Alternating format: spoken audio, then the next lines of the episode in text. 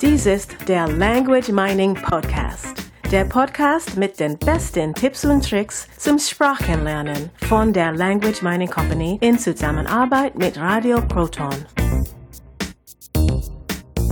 Hallo, liebe Hörer. Hier ist der Language Mining Podcast.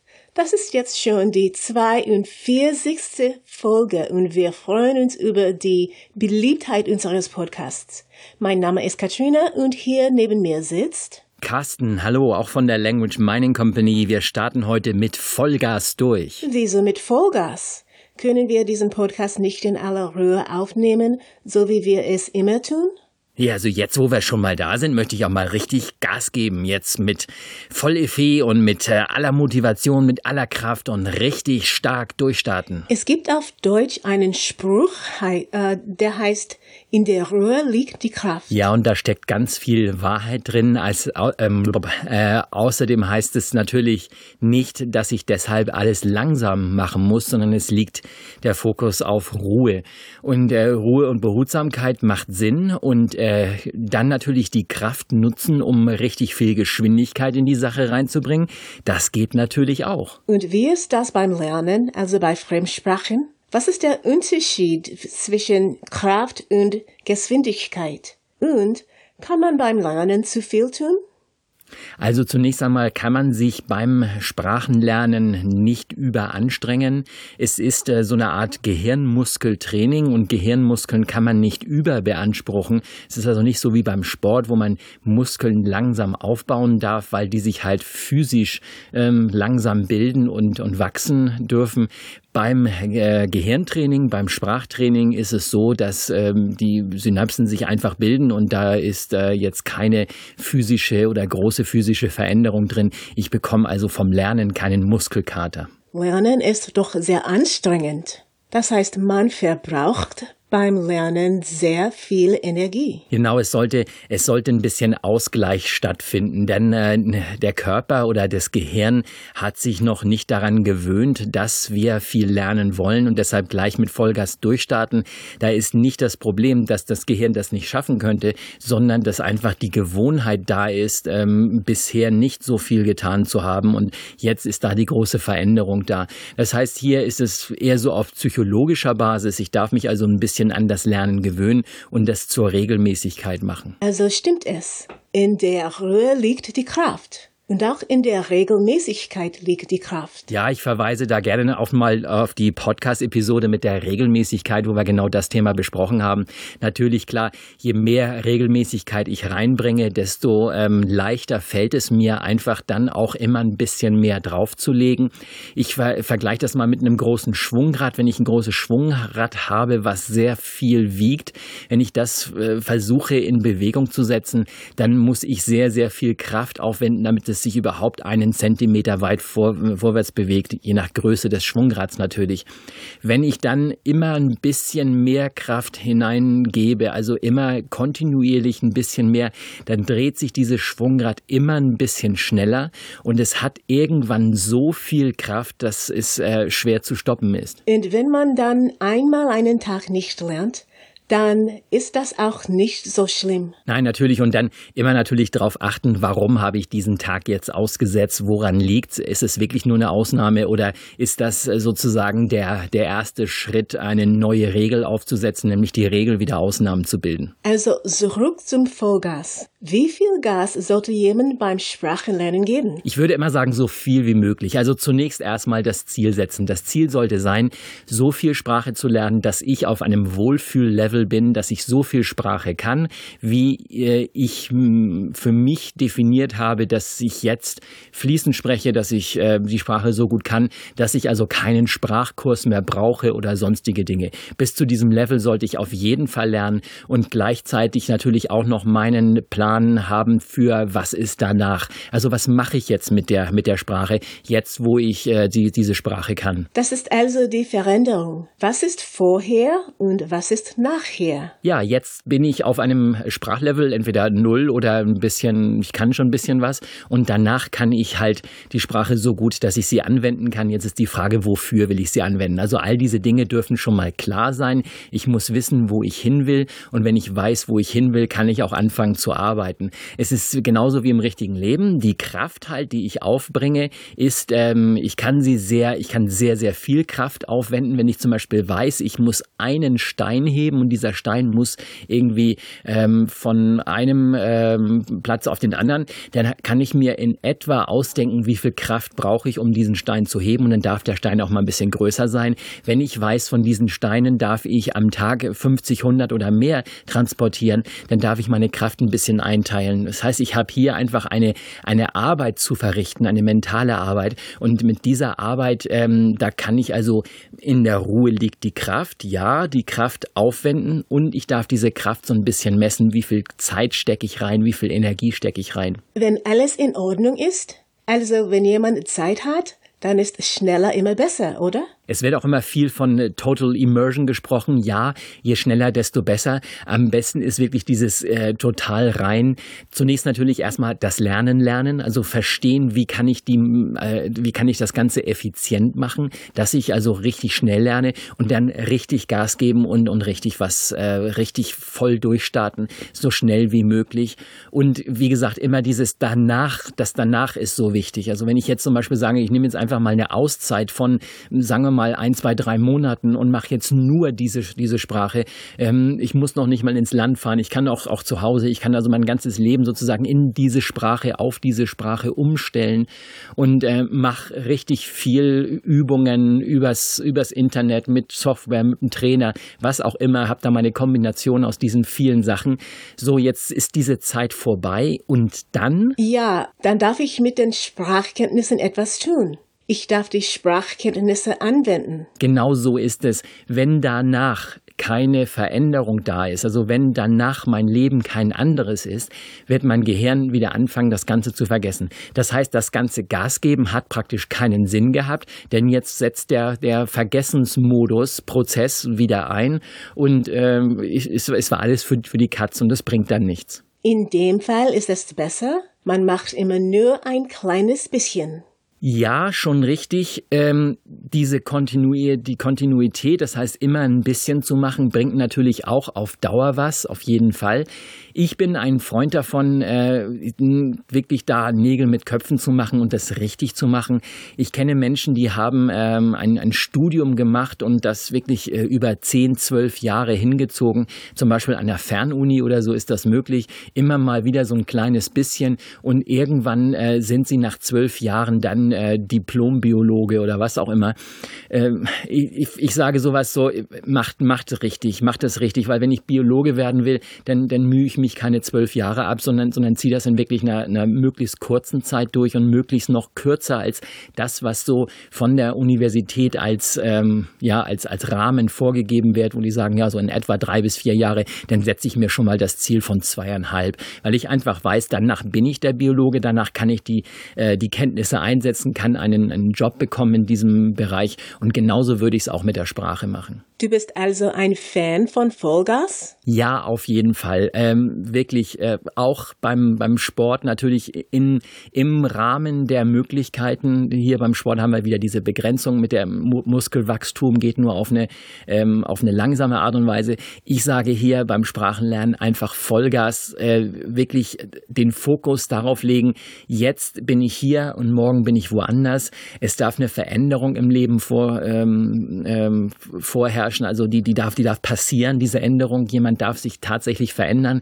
Und das geht am besten, je schneller, desto besser. Dieses langsame, schleichende Verändern, ähm, ich bin da kein, kein Fan davon und ich weiß nicht, ob das so zielführend ist. Was würdest du jemandem raten, der ein klares Ziel hat und die Sprache schnell lernen möchte?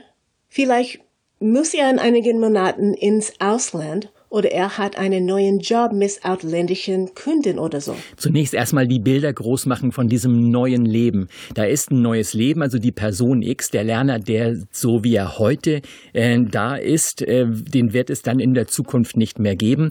Ich nehme jetzt dein Beispiel. Derjenige hat jetzt, ähm, hat jetzt einen Einsatz im Ausland, das heißt, ist vielleicht für mehrere Tage oder vielleicht für sogar Wochen pro Monat im Ausland tätig und äh, darf dort mit Kunden auf Englisch sprechen äh, zum Beispiel oder auch in einer anderen Sprache, dann äh, ist da eine große Veränderung da, weil zurzeit ist der zum Beispiel ähm, ja vielleicht eher äh, ab und zu mal ein Telefonat auf Englisch, aber viel mehr auch nicht.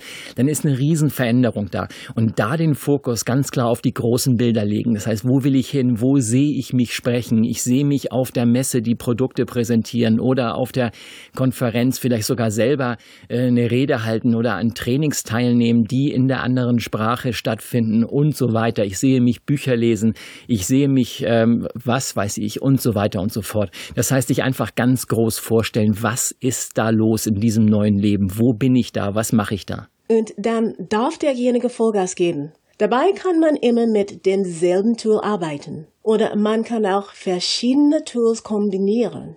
Wie würdest du es tun? Ja, das darf jeder mehr oder weniger selbst entscheiden. Ähm, wenn ich ähm, zum Beispiel mir jetzt überlege, ich vergleiche es mal wieder mit dem Sport, ich möchte jetzt zum Beispiel einen Marathon laufen, dann macht es sehr viel Sinn, dass ich viel laufe und dass ich äh, Ausdauertraining mache, dass ich also entweder auf dem äh, auf dem Laufband oder draußen einfach laufe, laufe, laufe, laufe und äh, habe vielleicht zwischendurch mal so, so, noch so ein paar andere Übungen. Beim Sprachenlernen, wenn das ähnlich, ich könnte immer nur mit einem denselben Tool arbeiten arbeiten, weil ich weiß, ich muss äh, genau diese Dinge, die darf ich trainieren. Wenn es zum Beispiel darum geht, jetzt äh, nehmen wir mal das Beispiel Marathonläufer und äh, das wäre beim Sprachenlernen jetzt der, der Vorträge hält. Jetzt darf ich mich natürlich ganz klar zum Beispiel auf PowerPoint, auf Präsentieren, auf die Sätze konzentrieren, die Dinge konzentrieren, die ich auf der Bühne mache.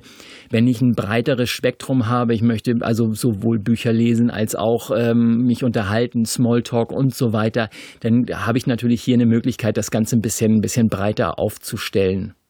Er hier, ich hatte letztens ein Beispiel gehabt, der jemand sagte zu mir, ja, sagt er, ich bin auf Englisch unterwegs, äh, ich, die technischen Dinge, ja, ich, ich kenne mich aus, viel geht da mit Händen und Füßen auch, weil die Kunden praktisch schon Informationen über diese technischen Geräte haben.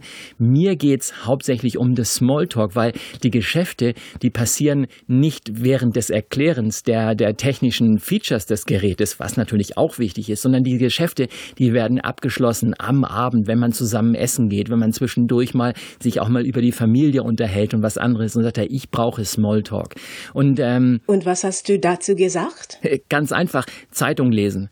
Hm, das würde ich auch jedem empfehlen, der äh, in so einem, einem Sales-Business äh, tätig ist, einfach mal ähm, jeden Morgen sich zur Gewohnheit machen, so eine, so eine Bildzeitung oder eine, eine, eine lokale Zeitung, je nachdem, wo ich jetzt gerade hinreise, nur mal angenommen, ich reise jetzt nach, äh, nach Warschau oder so, dann versuche ich im Internet Internet schon mal ein paar Neuigkeiten über Warschau herauszufinden. Was ist da passiert heute oder gestern? Was gibt es da an Neuigkeiten, dass ich einfach so ein bisschen in, informiert bin. Wenn ich da denn sehe, zum Beispiel, dass ähm, in, in, dem Ort in Warschau zum Beispiel da irgendwie was ganz Tolles passiert ist, vielleicht war gestern eine Demonstration oder irgendwas anderes ist passiert oder irgendwie eine Bewegung, dann habe ich sofort einen Aufhänger. Dann kann ich also mein Gespräch schon mal damit, damit starten. Sag mal, ey, bei euch in der Stadt ist ja viel los. So,